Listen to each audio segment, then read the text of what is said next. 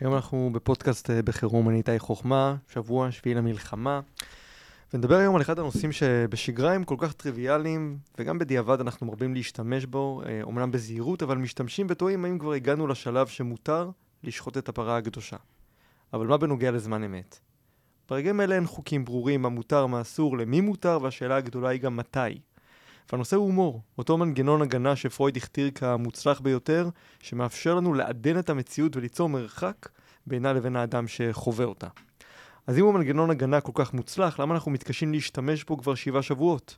למה אנחנו מרגישים כל כך לא נעים לצחוק? שלום לעיתונאית ולסטנדאפיסטית אה, חגית אה, גינזבורג. זה היה פתיח מאוד מרשים. תודה רבה. אתה כתבת אותו לפני. כן. ממש רואים, כאילו, שישבת וכתבת ועשית סימני פיסוק. נכון. זה מאוד מרשים. אני גם מגיע מהרדיו, אתה יודע, זה... לא, גם השם כן. המשפחה שלך זה חוכמה, כן, יש לזה ברירה, יש לך. בדיוק, אני צריך לייצג נאמנה. לא איתי אהבל, אתה חייב להיות אה, חוכמה. כן, צריך... מה... מה, אני קודם כל לא מסכימה איתך. את לא כאילו, מסכימה איתי. מנקודת המוצא. זה שאנחנו צוחקים מהיום הראשון בערך. אני חושבת שהשביעי לאוקטובר אה, השאיר את כולנו בהלם מוחלט, וממש... אני חושבת שאולי אפילו פחות משבוע כבר התחלתי לראות דברים uh, מצחיקים ברשתות. וואלה. והומור זה הדבר הראשון שצף, במיוחד אחרי טראומות כל כך קשות. את מגיעה מהומור, אז זה גם משהו שגם באופן טבעי, את ישר הולכת אליו. מצחיק אותי שאמרת, את מגיעה מהומור, זה נשמע כזה, אתה יודע, כאילו זה בית אב. את מגיעה מבית, אה, כן, אביך היה הומוריסט.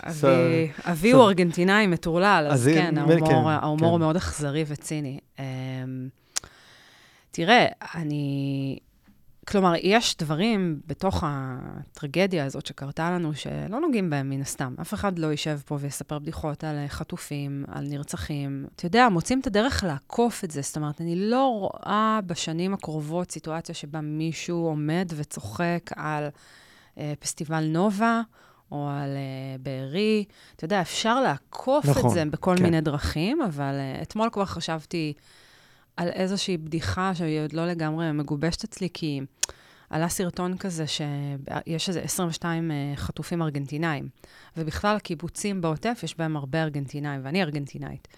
אז, אה, אז ניסיתי ככה לחשוב על איזה משהו, אבל גם קשה לי. כן. כאילו, ראיתי סרטון שהייתה פתיחה של איזה משחק כדורגל בארגנטינה, והשדרן, אני לא, לא בדקתי אם זה נכון, אבל מישהו אמר לי שה, שדודה שלו היא אחת החטופות, שדרן ארגנטינאי. אה, שהוא בטח מוכר ולי אין מושג מי זה.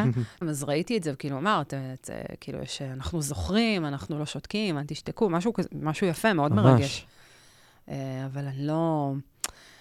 כאילו, סתם חשבתי, הדבר הכי קרוב לזה שחשבתי שאם אני הייתי מתקשרת, כי ראיתי את כל סיפורי הגבורה שהיו מטורפים על אבות שנסו להציל את הילדים שלהם מרעים, ואתה יודע, סיפורים מטורפים, ורק חשבתי על זה שאם הייתי מתקשרת לאבא שלי, מנובה או משהו כזה, ואומרת לו, אבא, תבוא לחלץ אותי, אמר, אני, מי זה? אני לא מכיר את המספר, ומנתק. אבל זה כאילו הבדיחה היחידה שעוד איכשהו... כן, אבל זו בדיחה ממש uh, עקיפה, ו... כן, כן, כן, כן ו- ויותר קשורה אליי בדיוק. מאשר ל... Uh, כן, הומור זה פקטור גם של זמן ומרחק, אין נכון. מה לעשות. גם, ב- גם בבדיחות שואה, אז בדיחות שואה הן תמיד, הן מסביב, זאת אומרת, זה אף פעם לא יהיה... אתה יודע, יש כל כך הרבה פקטורים שמקיפים את הדבר הזה, שתמיד אפשר לתקוף, כמו בכל נושא, אפשר לתקוף כל דבר, כאילו, אז uh, ממכחישי שואה, ואני צוחקת גם, אם יש לי בדיחה, נגיד, בסטנדאפ, על, על... הבדיחה היא לא על מוזלמנים, הבדיחה היא עליי, שאין קורלציה בין מה שאני אוכלת לאיך שאני נראית, ואם הייתי בשואה, אז כולם סביבי היו מוזלמנים, ואני תמיד הייתי הבחורה ברקע, שבאופן חשוד היא עדיין קצת שמנמנה, וגונבת לכולם את הקליפות תפוחי אדמה. סתם, זה... אבל זו בדיחה אישית עלייך. כן, אני חושבת שזה העניין. הרבה פעמים שואלים אותי מה זה הומור, ואיך את מגדירה הומור, ואני גם מלמדת uh, הומור בדרכי המסוימת. בסופו של דבר, אין דרך באמת אחת נכונה לעשות את זה. זאת אומרת, תמיד כשאתה מספר בדיחה או לועג למשהו, אתה לוקח בחשבון שמישהו לא יבין את זה ומישהו ייפגע. אמ, אין דרך נכונה לעשות את זה. הומור זה בסופו של דבר מנגנון הגנה. כן. זאת אומרת, אנשים שהם מצחיקים באופן טבעי, הם ברוב המקרים היו ילדים שהיו צריכים איזשהו מנגנון הגנה כדי לשרוד. או שהם גדלו בבית מאוד קשה, או שהם גדלו בבית שבו הומור החליף רגש באיזשהו מובן. בסוף השאלה היא מאיזה מקום אתה מספר את הבדיחה. אם אתה מספר בדיחה כי אתה רוצה להגיד משהו, אתה רוצה לעקוץ אנשים, אתה רוצה להכאיב, אתה מספר בדיחה כי אתה... כי יש לך משהו לא מעובד עם עצמך ואתה לא באמת יודע מאיפה הבדיחה הזאת מגיעה. אה, יש הרבה אנשים שמספרים בדיחות כי הם פשוט רוצים להצחיק, אז הם מכוונים למכנה המשותף הרחב והנמוך בדרך כלל. זאת אומרת, זה... אין נכון או לא נכון. ועכשיו אני אשאל אותך איך את מכניסה הומור בחיים. את יודעת, כאילו, הנה, עכשיו אנחנו בתקופה הכי? הזויה שהיינו בה אי פעם. הכי הזויה. כן. איך אני. מכניסה הומור? אני כן. מכניסה הומור, תראה, אני חושבת שכשאת סטנדאפיסטית, אז את מפתחת אה, משהו שחבר טוב שלי מהסטנדאפ, אה, אלדד שטרית, שהוא גם סטנדאפיסט, אה, הוא הגדיר את זה תודעת סטנדאפ. זאת אומרת, אני חושבת שאני מסתכלת על העולם ומחפשת כל הזמן מה מגוחך.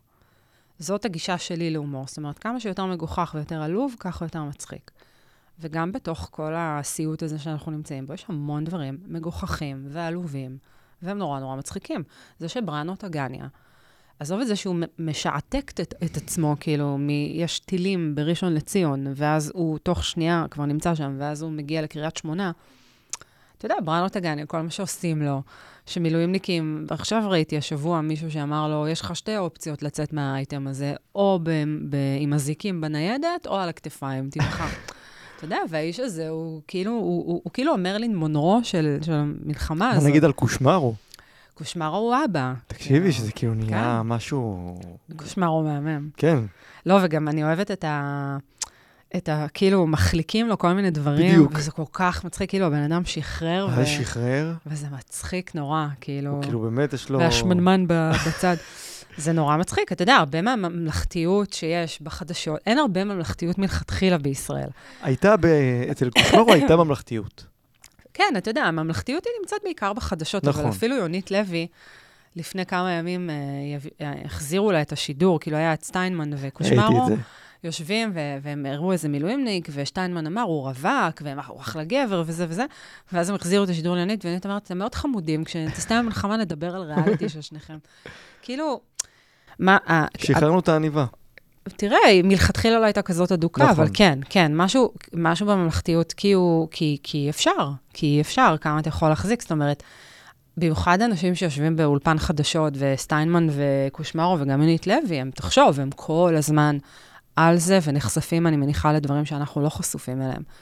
חייבים להקליל איפשהו, זאת אומרת, אי אפשר להחזיק את זה כל הזמן באיזה, אתה יודע, באיזה רצועה כזאת כן. חנוכה. אתה חייב להקליל. זה מושג שבאיזשהו מקום מצפים, או חושבים שבאמת סטנדאפיסטים, אנשים שמגיעים מעולם ההומור הזה, הם תמיד אנשים מאוד מאוד כלילים, ואת יודעת, נורא נורא וואו, בדיוק קל. ההפך. בדיוק, אז זה, בוא נשבור רגע את המיתוס הזה, כי אני חושב שדיברנו על מנגנון הגנה.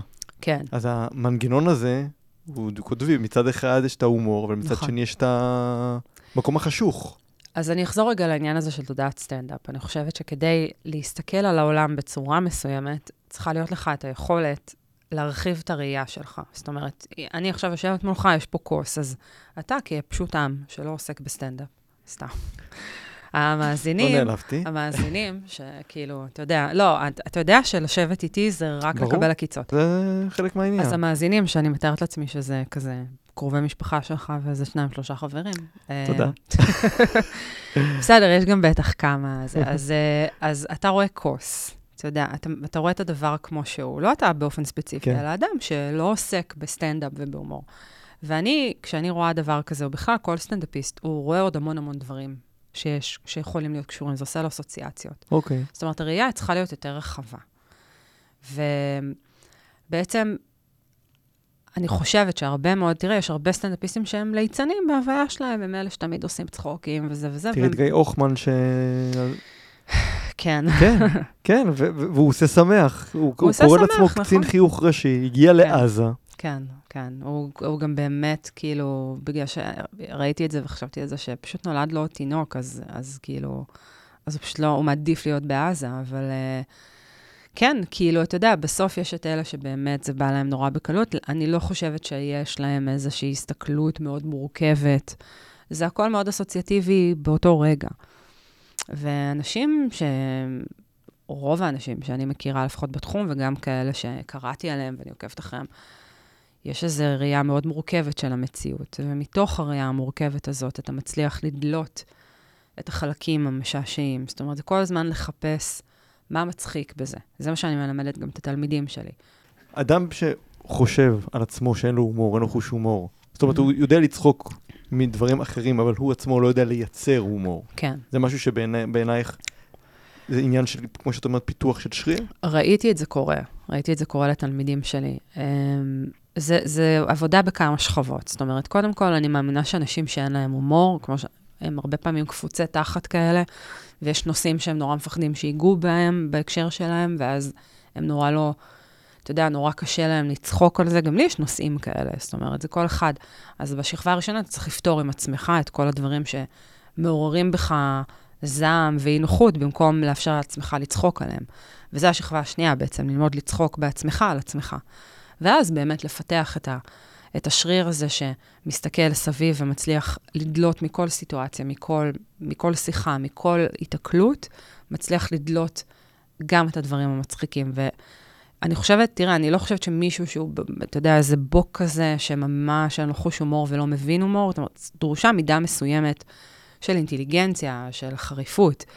אבל אני לא חושבת שמישהו שבטבעי הוא לא אדם מצחיק בכלל, או לחלופין לא אדם צוחק בכלל, אני לא חושבת שהוא עכשיו יכול ללכת ולעשות סטנדאפ, אבל אני חושבת שהוא כן יכול להרפות שם, וכן יכול לפתח את זה, וראיתי את זה קורה לתלמידים שלי שעברו את התהליך.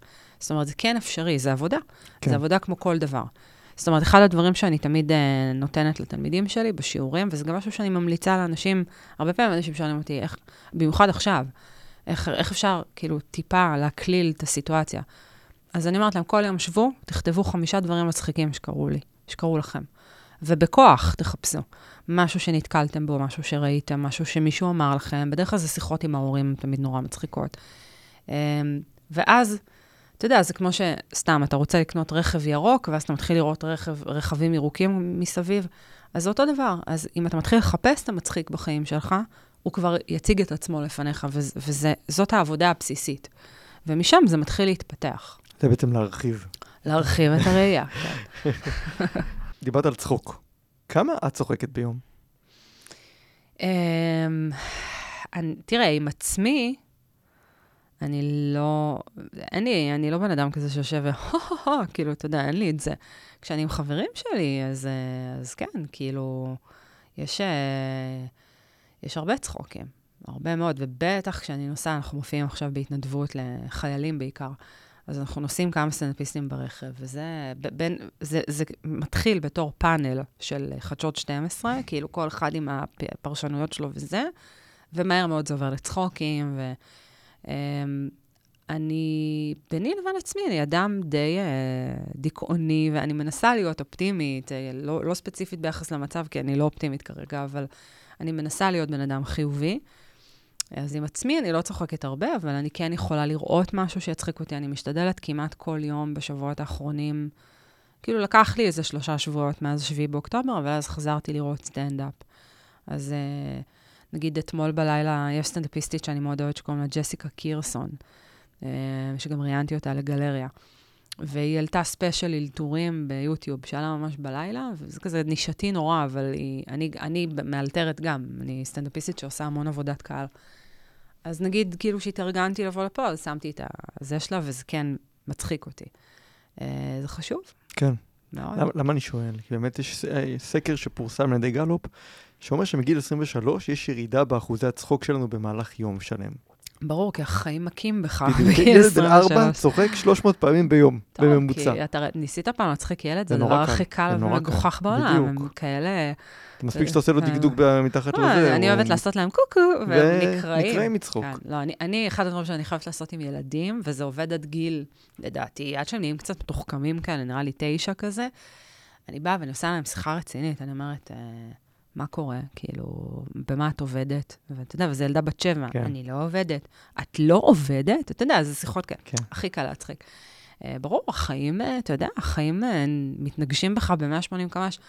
זה כאילו, זה מצחיק שהסקר מראה מגיל 23, כי מה שקורה בגיל 35 אז זה... בדיוק. אז ת- תנחשי באמת מה הממוצע בגיל 40. כמה פעמים כן. ביום צוחקים? וואו, אה, לא יודעת, חצי פעם? שלוש כאילו, פעמים. שלוש פעמים. כן, אתה יודע, זה גם הסקרים האלה, בוא. כן, בואי, כן. אני מדמיינת לעצמי איזה דליה אחת מתקשרת, שלום, ועונה כמה לה פעמים איזה... צחקת היום? עונה לה איזה רועי שבדיוק חזר ממילואים, כמה פעמים ביום אתה צוחק? אתה יודע, זה... אתה יודע, זה תלוי גם, זה כמו שאנשים רוצים לצרוך תרבות, אז הם רוצים לצרוך גם, אתה, אתה יכול לעשות את הפעולה האקטיבית, שיגיד, אני עכשיו הולך ורואה קומדיה, או רואה מופע סטנדאפ, והולך לצחוק. זאת אומרת, החיים בעולם, וספציפית בישראל, גם לפני השביעי באוקטובר, הם לא מאוד מצחיקים, לא. הם בעיקר מאוד מעצבנים נכון. ומלחיצים. ואם אתה לא עושה את זה בצורה פרואקטיבית, אתה יודע, אומר לעצמך, אני מחפש מה שמצחיק, אני הולך לצחוק, אני אשב עם אנשים שמצחיקים אותי. מה, מה, אתה יודע, זה, זה גם, זה כל כך כאילו אינדיבידואלי וכל כן. כך רחב. זאת אומרת, יש אנשים שכל דבר מצחיק בעיניהם. יש, כולנו מכירים את הטמבלים האלה, שתמיד, אני נורא מקנאה בהם, שהכל כאילו מצחיק וזה, וזה אנשים כאילו שאין להם אה, עצם אחת דיכאונית בגוף, ואני נורא מקנאה בזה. זאת אומרת, מאוד מאוד אינדיבידואלי. זהו, זו שאלה מה עדיף להיות. אחד שצוחק כל הזמן, או אחד שמצליח. לראות את התמונה יותר מלאה. וכן, אני, כמו כל דבר. כן, איפשהו... מינונים, כן. אתה יודע, איפשהו באמצע, כי כאילו... תראה, אני חושבת ש... אני לא כזה, אני לא איזה מאמינה מאוד גדולה באלוהים, וזה אני בטח, אני, אני כל כך חילונית שאני עוד שנייה... אחרי שבעה באוקטובר, איך אפשר לא להאמין באלוהים? אני מאמינה שיש משהו, אבל אני בעיקר- מאוד חילונית. אני בעיקרון שרימפס מהלך, אבל, אה, אבל נגיד, אה, ויש אלוהים, אז, אז הוא נתן לנו מעט מאוד מתנות בחיים האלה. הוא נתן לנו, אה, הוא נתן לנו סקס, שאני באופן אישי יכולה להעיד שרובו לא טוב, אבל הוא קיים, כאילו. הוא נתן לנו סקס, נתן לנו אוכל, והוא נתן לנו צחוק. ושינה גם, שנץ, כן. זה המתנה הכי... כן, שנץ? זה, אני כן. לא מסוגל. כי יש לך ילדים, ואתה... לא, להפך, דווקא בגלל שיש ילדים, אז אתה מחפש את המקום לברוח, לא אבל מצליח. לא, אתה לא מצליח לישון. לא מצליח. יש ארבעה ממדים שקשורים להומור. מכירה את הארבעה ממדים האלה? לא, תספר לי. של פרופסור אה, רוד מרטין, הראשון זה שיפור אה, עצמי, אנשים שיש להם את המסוגלות לראות את האבסורד, כמו שתיארת, כאיזשהו שעשוע לשמור על הפרספקטיבה ההומוריסטית, גם במצוקה. יש את אלה שעושים את זה למען יצירת קשרים. זאת אומרת, לשפר את המערכות היחסים כן. של האדם עם אדם אחר, נוטים לספר בדיחות, אה, להתלוצץ, איזו מילה תמיד שמשעשעתי. אפרופו בומרים. כן, להתלוצץ. כן. אה, שנינות, אה, את יודעת, זה הומור שהוא תמיד אה, משתלב, מקל ההסתגלות, אה, בדרך כלל זה בארגונים עושים את ההומור הזה. כן. יש את ההומור האגרסיבי, שזה השימוש בהומור כדי לשפר את העצמי על חשבון מישהו כן, אחר. זה המנגנון שדיברתי עליו. כן, שזה בעצם היתר. אה, קצת השפלות, כן, הבדיחות הסקסיסטיות, אה, גזעניות, אה, בדרך כלל זה הומור גם גס, כן, זה הוא- נקרא בסטנדאפ punch up ו punch down, אחרי זה אני אסביר לך מה זה. אוקיי? זה בעצם קשור אני לכעס. אסביר לך. ת- ת- ת- תסבירי לי, כן, אני כן. אסביר, בדיוק. בדיוק. והדבר האחרון זה הומור עצמי, כן, שזה שימוש בהומור כדי לשפר את מערכות היחסים על חשבון העצמיות שלנו. כן. ובאיזשהו מקום אנחנו מזלזלים בעצמנו וצוחקים על אבל עצמנו. זה גם כדי להקדים תרופה למכה, כדי נכון, שלא יצחקו עליך, בדיוק. שזה מה שאני עשיתי רוב חיי. כן. אז השאלה באמת איפה את נמצאת בסקאלה הזאת. וואו. בכל, בכל אחת מהסקלות, כולל גם הסקאלה הפחות נעימה של... אה, אגרסיביות? תראה, פעם הייתי הרבה יותר אגרסיבית. אה, היום אני, אני, אני צוחקת על אנשים, אבל אני עושה את זה באמת ממקום מאוד אה, אוהב, ואני, אה, לא, לא קורה לי בשנים האחרונות שנעלבים ממני, לפחות לא שאני יודעת. אבל אני נמצאת בכל הסקלות. אני לגמרי, הומור זה לגמרי הכלי שלי. אה, אתה יודע, לשבות אנשים בקסמיי, אם בא לי על זה. זאת אומרת, אני בן אדם קצת מיזנטרופי, אז כאילו, זה לא תמיד, לא תמיד בא לי. אה, וגם, וזה גם, אה, אתה יודע, כאילו, לשפר מערכות יחסים, ואני גם יודעת איך להשתלב. אני חושבת שהומור עזר לי לשרוד ב... אני, אני קודם כל, אישה שלא כשירה לחיים האלה. לא נולדתי כשירה, לא שורדת. מי נולד קשור, אה, יש, כשיר יש. לחיים? לא, כן? לא, יש. יש אנשים שאתה יודע שהם אלה שכאילו מסיימים תיכון, עושים צבא, הולכים לאוניברסיטה, מתחתנים ועם ילדים, הכל כזה. אה, תיארת אותי עכשיו. ת- זה שאתה חושב שאתה משהו אחר, זה יפה. כן, אנחנו נדבר נכון? על זה מתישהו. אוקיי, אוקיי, אני אשמח שאתה לפתוח את זה. חו- חווה את עצמך כאיזה מישהו פרוע. אינדיבידואל, כן. אתה מזכיר לי את אה, סוזי מטיקטוק. אתה מכיר את סוזי לא. עכשיו, שהיא נורא טרנדית? שהיא אומרת, אה, תקראו לי מטורפת, אבל אף פעם לא אהבתי פסטו מחנות. וכולם נורא צוחקים עליה, כולם עושים סטיצ'ים עם הזה, וואו, that's crazy, סוזי, you know what's also crazy, ואז מישהו מספר איך ניסו לרצוח אותו. Um, אתה חווה את עצמך כלא סאחי, וזה שלב אה, ביניים עד גיל 40. לא, אני יודע שאני סאחי. אז בסדר, כן. בסדר, יש יופי גם סאחי בזה. גם שמודע סאחי. לסאחיותו. גם אני מאוד סאחית. Um, לא, אבל אתה יודע, אנשים קונבנציונליים, אני לא יודעת לשרוד לא בתוך מערכות, לא בתוך uh, מערכות יחסים. אני כאילו מאוד לא, והומור זה תמיד היה הדרך שלי, אני כאילו לפני כמה ימים, אני עושה עכשיו כתבה לגלריה בגוף ראשון על החוויה הזאת של לעשות סטנדאפ בהתנדבות לחיילים, ואני משגעת את האורחים שלי, כי כבר סגרנו את הכתבה הזאת לפני חודש, וכל פעם אני פשוט נעלמת להם. ואז העורכת שלי, כאילו, הוא צחקה, לא זוכרת מה היא אמרה עליי, שכאילו שאני דימנטית. ואז, אתה יודע, ואז כתבתי, אבל איך את אוהבת אותי? היא כתבה לי, יש לי ברירה, כאילו, אתה יודע, זה כזה, הומור תמיד היה דרך לגשר, כאילו, אין, כשאתה בן אדם מצחיק, ושוב, אני לא, אתה יודע, יש הרבה אנשים שלא מבינים את ההומור שלי, כי אני מאוד סרקסטית, אבל רוב האנשים, אני יודעת כבר איך להגיע אליהם, וכשאתה בן אדם מצחיק, הרבה יותר קל לחבב אותך. את עושה אבל התאמות לאוכלוסייה שמולך? כן, באופן מאוד אינטואטיבי ולא בהכרח, אה, אתה יודע, אני לא, אין איזה תהליך חשיבה, אני פשוט מזהה. יש לי אינטואיציות מאוד טובות, זה גם עובד לי טוב עם הקהל, כי, אתה יודע, הם ישבו לי חבורת אה, כבדים, אני קוראת להם, שהם כזה תמיד נראים כזה שלום דומרני, כאילו, אז אני לא אספר להם על בעיות הדימוי גוף שלי ופמיניזם וזה, אני אדע לצחוק עליהם, כאילו, כן, וזה... אז זה תמיד, כאילו, זה תמיד יותר, אה, יותר כיף. הומור עצמי יש לי המון. אה, פעם זה ממש היה בלתי נסבל, כאילו, ממש הייתי צינית, לא הייתי סרקסטית, הייתי צינית והייתי יורדת על עצמי המון, וזה זה היה בעצם, מ... זה בעצם מגננה כפולה, יש את המגננה של ההומור ויש את המגננה של הציניות. כן, כן, כן, זה היה מאוד, אה, אני חושבת שזה מאוד הרחיק ממני אנשים, אבל כאילו באמת הייתי מאוד חסרת ביטחון ומאוד חסרת הערכה לעצמי, אז, אז תמיד ניסיתי, זה היה הדרך שלי בעקיפין, כאילו הייתי צוחקת לעצמי שאני שמנה, או הייתי צוחקת לעצמי שאני מכוערת, או על זה שאני רווקה, לא יודעת, וואטאבר. זה הדרך שלי כאילו בעצם להגיד לאנשים, תאשרו לי שאני לא מה שאני חווה את עצמי. היום אני לא שם. זאת אומרת, אני יודעת לצחוק על עצמי, על הגיל שלי, וגם גם על הרווקות שלי, אם אני צריכה, או כל מיני דברים, אבל יש לי, אני הרבה יותר בשלום עם עצמי. שזה אחד היתרונות הנוספים, אגב, להתבגר. שאתה פשוט, זה מה יש, די. כן, די. השלמתי עם עצמך, וזה, כן. כן. זה לא ילך וישתפר. כאילו, גם אם תשמעי עוד פודקאסט של מל רובינס, זה לא יעזור, כאילו, זה זה. אז, אה, אז זה בא ממקום, פחות מבוז עצמי ויותר כאילו מאיזושהי מודעות. אמ, וזה, אני חושבת שנגיד אם אתה נמצא מול מישהו שנורא יורד על עצמו, אנחנו מזהים בחושים שלנו גם בצורה לא מאוד uh, אינטלקטואלית, זאת אומרת, אנחנו לא מאבדים את זה מנטלית, אנחנו פשוט קולטים. קורה לך שאתה יושב מול מישהו והוא נורא נורא צוחק על עצמו, וזה קרינג', זה לא נכון, נעים. כן. כי זה באמת בא מה- מהמקום הזה, מהמקום של חוסר ביטחון. וכשאתה יושב מול מישהו שאתה יודע שהוא סבבה עם עצמו, ואם הוא צוחק על עצמו, אתה- אתה מזהה בחושים כן. מאיפה זה בא, וזה הרבה יותר נעים. זאת אומרת, זה גם לא יגרום לך להרגיש שזה בסדר ללעוג לו. מה שציינת פה הוא גם מאוד מאוד רלוונטי לחיי היומיום שלנו, בכלל על... לתת לדברים פשוט להיות. כן, כן. דיברת על קודם על להקליל את החיים, אבל זה פשוט להיות. כן, כן, אתה יודע, תראה, זה בסוף... לאפשר לעצמנו לזרום עם החיים ולקבל גם את התגובות של אנשים שנמצאים מולנו, זאת אומרת להיות בתקשורת. לא להיות ב- בהתגוננות כל הזמן. עכשיו, זה נורא קל להגיד את זה. זה לפעמים דורש עבודה. זאת ברור. אומרת, אה, הפודקאסט שלך הוא כאילו, אתה מדבר פה על תקשורת, נכון? נכון. בין, אני באתי לפה בלי לדעת בכלל. אבל הנה, את אה, זה- אה, הבנת לבד. רק מישהו רוצה שאני אפגוש אותו. אני אומר, אוקיי, אני באה, 11 לפנות בוקר, אין שום בעיה. אמ, בסוף, באופן כללי, הדבר החשוב, וזאת המתנה שקיבלתי מהסטנדאפ, כי הסטנדאפ עשה לי שינוי מאוד מאוד גדול בחיים, ששום טיפול לא הצליח לעשות, ושום uh, כדור נגד דיכאון לא הצליח לעשות. וזה באמת היכולת להסתכל על הכל באהבה. ולזהות איפה יש לי טריגרים שמוציאים ממני דברים הרבה יותר קשים, וזה קורה לי. זאת אומרת, זה... אבל היום אני יודעת שזה טריגרים. ולא להתנהל בעולם מוכנה לתקוף. עכשיו, ככה הייתי רוב חיי, ויש הרבה אנשים כאלה. אמ, ו- ובאופן כזה שאתה מתנהל בתקשורת מול בני אדם ולא לא מניח שמשהו... קודם כל, אני מנסה מאוד מאוד, זה לא קל לי, אבל אני מנסה מאוד לא לקחת שום דבר אישי. באחת ההופעות לחיילים, אז אה, הופעתי לחיילים סדירים. ואני לעומתם, אני בת 41, בוא, זה, זה חיילים, יש לי ביציות שיכולות להיות אימא שלהם מרוב שהם צעירים.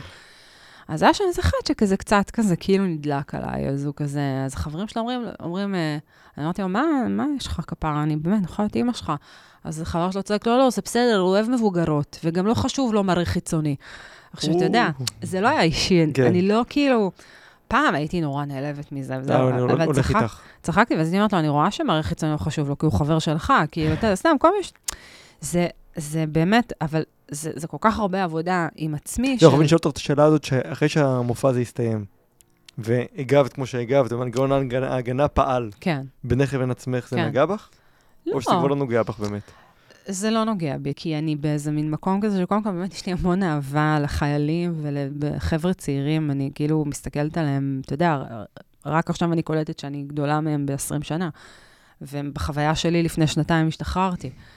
זה, יש דברים שיכולים לגעת. זאת אומרת, אה, יש דברים ש, שהם פצעים פתוחים, שכשמישהו אומר משהו, אבל היום אני יודעת לקחת שנייה, לא לתקוף. אני, אני חושבת שאחד הדברים החשובים זה, זה להסתובב בעולם הזה ולצאת מנקודת ההנחה שכלום לא אישי. גם אם מישהו כותב לי, חגית, את מכוערת ואת מגעילה ואת טיפשה ואת לא מצחיקה, זה לא אישי, כי הוא לא יודע מי אני. הוא לא יודע מי אני, הוא רואה איזושהי דמות שאני מייצגת או על הבמה או ברשת, מה הוא יודע? לא יודע כלום, אז כאילו, באופן כללי להסתובב בעולם עם, עם איזושהי חמלה לבני אדם ולהבין שכולם ילדים מגודלים עם בעיות ו- ועם, אתה יודע, המון המון דברים לא מטופלים, ולפעמים זה באמת לא בא טוב, אבל ברוב הזמן זה כאילו, אני מסתכלת על זה ואני אומרת, בסדר, כאילו, טוב, אתה כן. צריך חיבוק, ממי. אנחנו חיה מורכבת.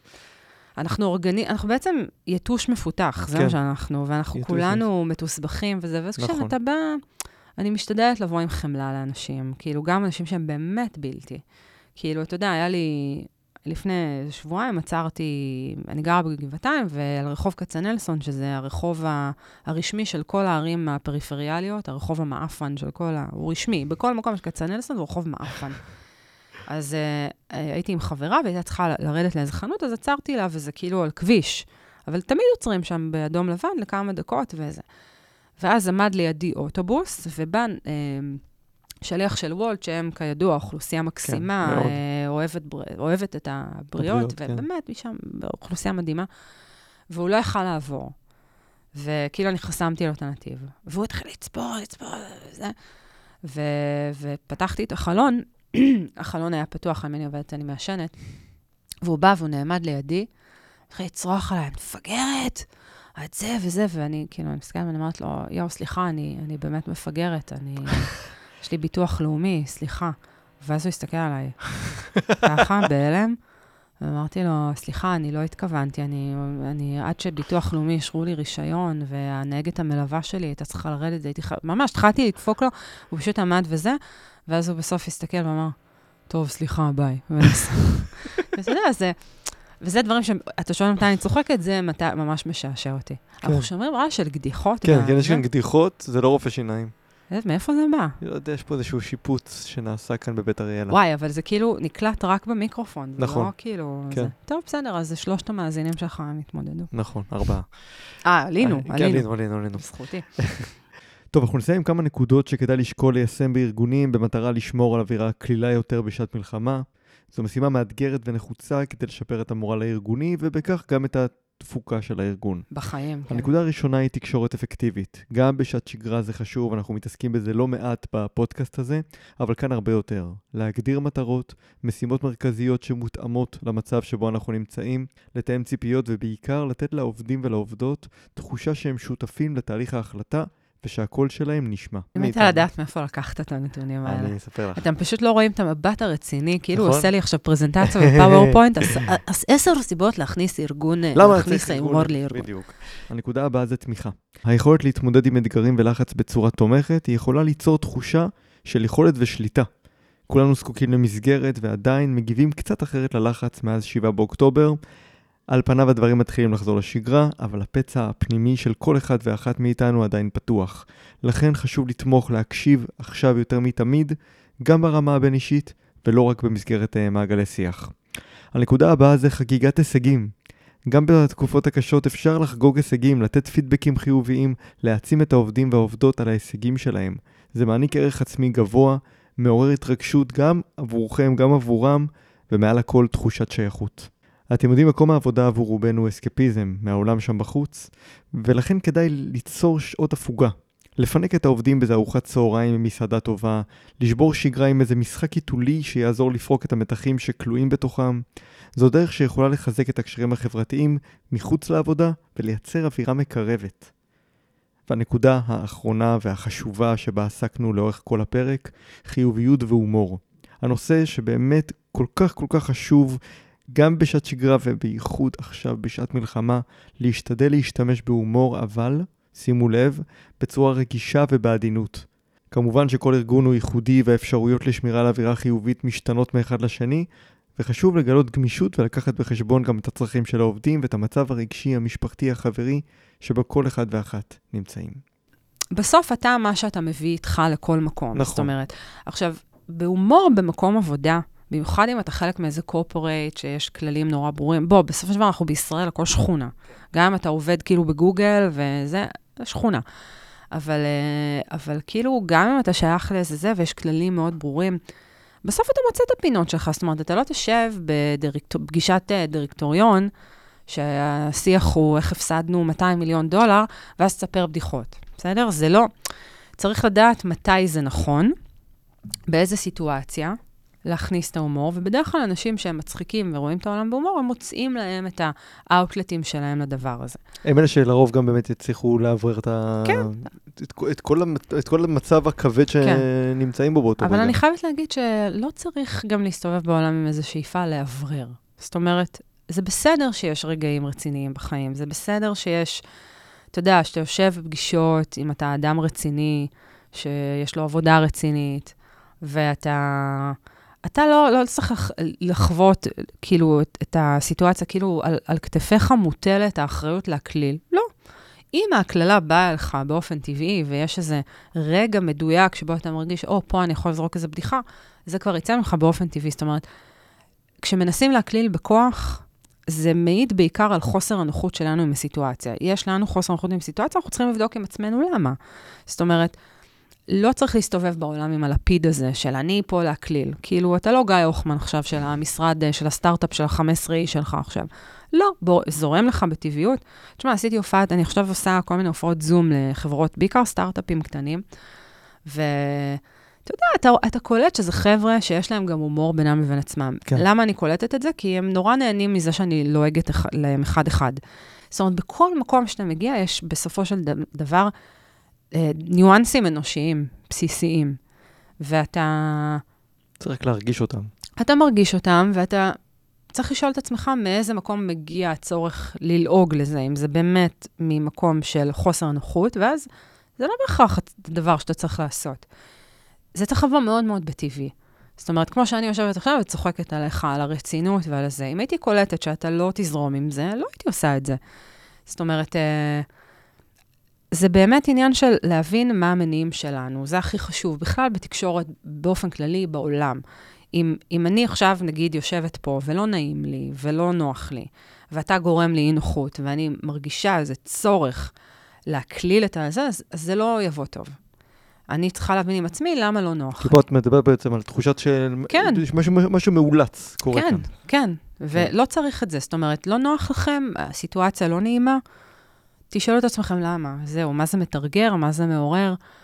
ו- ואם באמת פשוט יש איזו תחושה של, טוב, נורא נורא כבד פה עכשיו, ואולי כדאי שמישהו, כאילו, שנייה זה, ועולה לכם איזו בדיחה, אז תנו אותה. כן. וזה גם בסדר, ממש ממש בסדר. כמו שאני אומרת, שזה בסדר להתרסק בסטנדאפ ולא להצחיק. תמיד אומרים, מה את עושה אם את לא מצחיקה? כלום, אני מתמודדת עם זה. כאילו, לי זה לא קורה כבר, כי אני מדהימה, אבל זה אגב, נקודת זה, זה, מוצא. זה, אני חושב שזה העניין, שסטנדאפיסטים יש להם את היכולת לעשות בדיקת חומרים כן. בידיעה מוחלטת, שהם עכשיו הולכים לשמוע צרצרים. תראה, ככל שאתה יותר מנוסה, אתה יודע איך לצאת מזה. זאת נכון. אומרת, אני יכולה לנסות בדיחה, היא לא תעבוד, אני אדע איך, כן, אבל... איך את- להתייחס למה בדיוק, שקרה אבל את עכשיו. מגיעה מוכנה עכשיו שתשמעי צרצרים, זאת אומרת לא, שתשמעי... לי זה לא קורה. לא, כי אין, אין דבר, כאילו, מבחינתי, אם אני עכשיו אספר בדיחה, שאני חושבת שהיא מצחיקה והקהל לא, לא צחק, אני אתייחס, אני אלעג לסיטואציה. אני אגיד להם, זאת בדיחה מדהימה, אתם פשוט, זה עבר לכם מעל הראש, כי אתם אנשים מבוגרים מאוד, השעה תשע וחצי בלילה. אתה יודע, אני מתייחסת... זה, עזוב, אנחנו נכנסים פה לכל מיני פרקטיקות ו- וטריקים קומיים, אבל יש... מה- מה שאני מנסה להראות פה באמצעות הדרך שלך לצאת מבדיחה, זה גם התמודדות שלנו עם עצמנו גם ביומיום, בטח. בהתמודדות עם רגעים שבהם משהו חורק, משהו לא עובד, פשוט לא לאו דווקא להכיר- בדיחה. אלא- להכיר באמת. בדיוק. אין, אין, אין שום דבר רע בלהגיד, וואלה, הייתה, זה לא- הייתה גרועה הישיבה כן. הזאת, אה, וואו, איזה גרוע בדיוק. אני בפרזנטציה. כן, כן. לה, להגיד את האמת, אנחנו כל כך מתביישים, כאילו, לא, תגידו את האמת. זה, אגב, כנות זה הדבר שהכי כאילו מקרב אנשים נכון. אליך, והכי מעורר הזדהות. כאילו, לא יודעת, אתה יושב באיזו פגישה עסקית ואתה מרגיש גרוע, אז תעצור שנייה, תתייחס לזה. אם אני כן. עולה על במה ואני מרגישה שאין לי סבלנות, אני אומרת, טוב, תקשיבו, מה זה לא בא לי להיות פה? בואו נלך, כאילו, אתם לא תקבלו את הכסף, אבל בואו נלך, אתה יודע, כזה. טוב, נסכם רגע את מה שהיה לנו כאן בפרק שעסק היום בהומור בשעת מלחמה.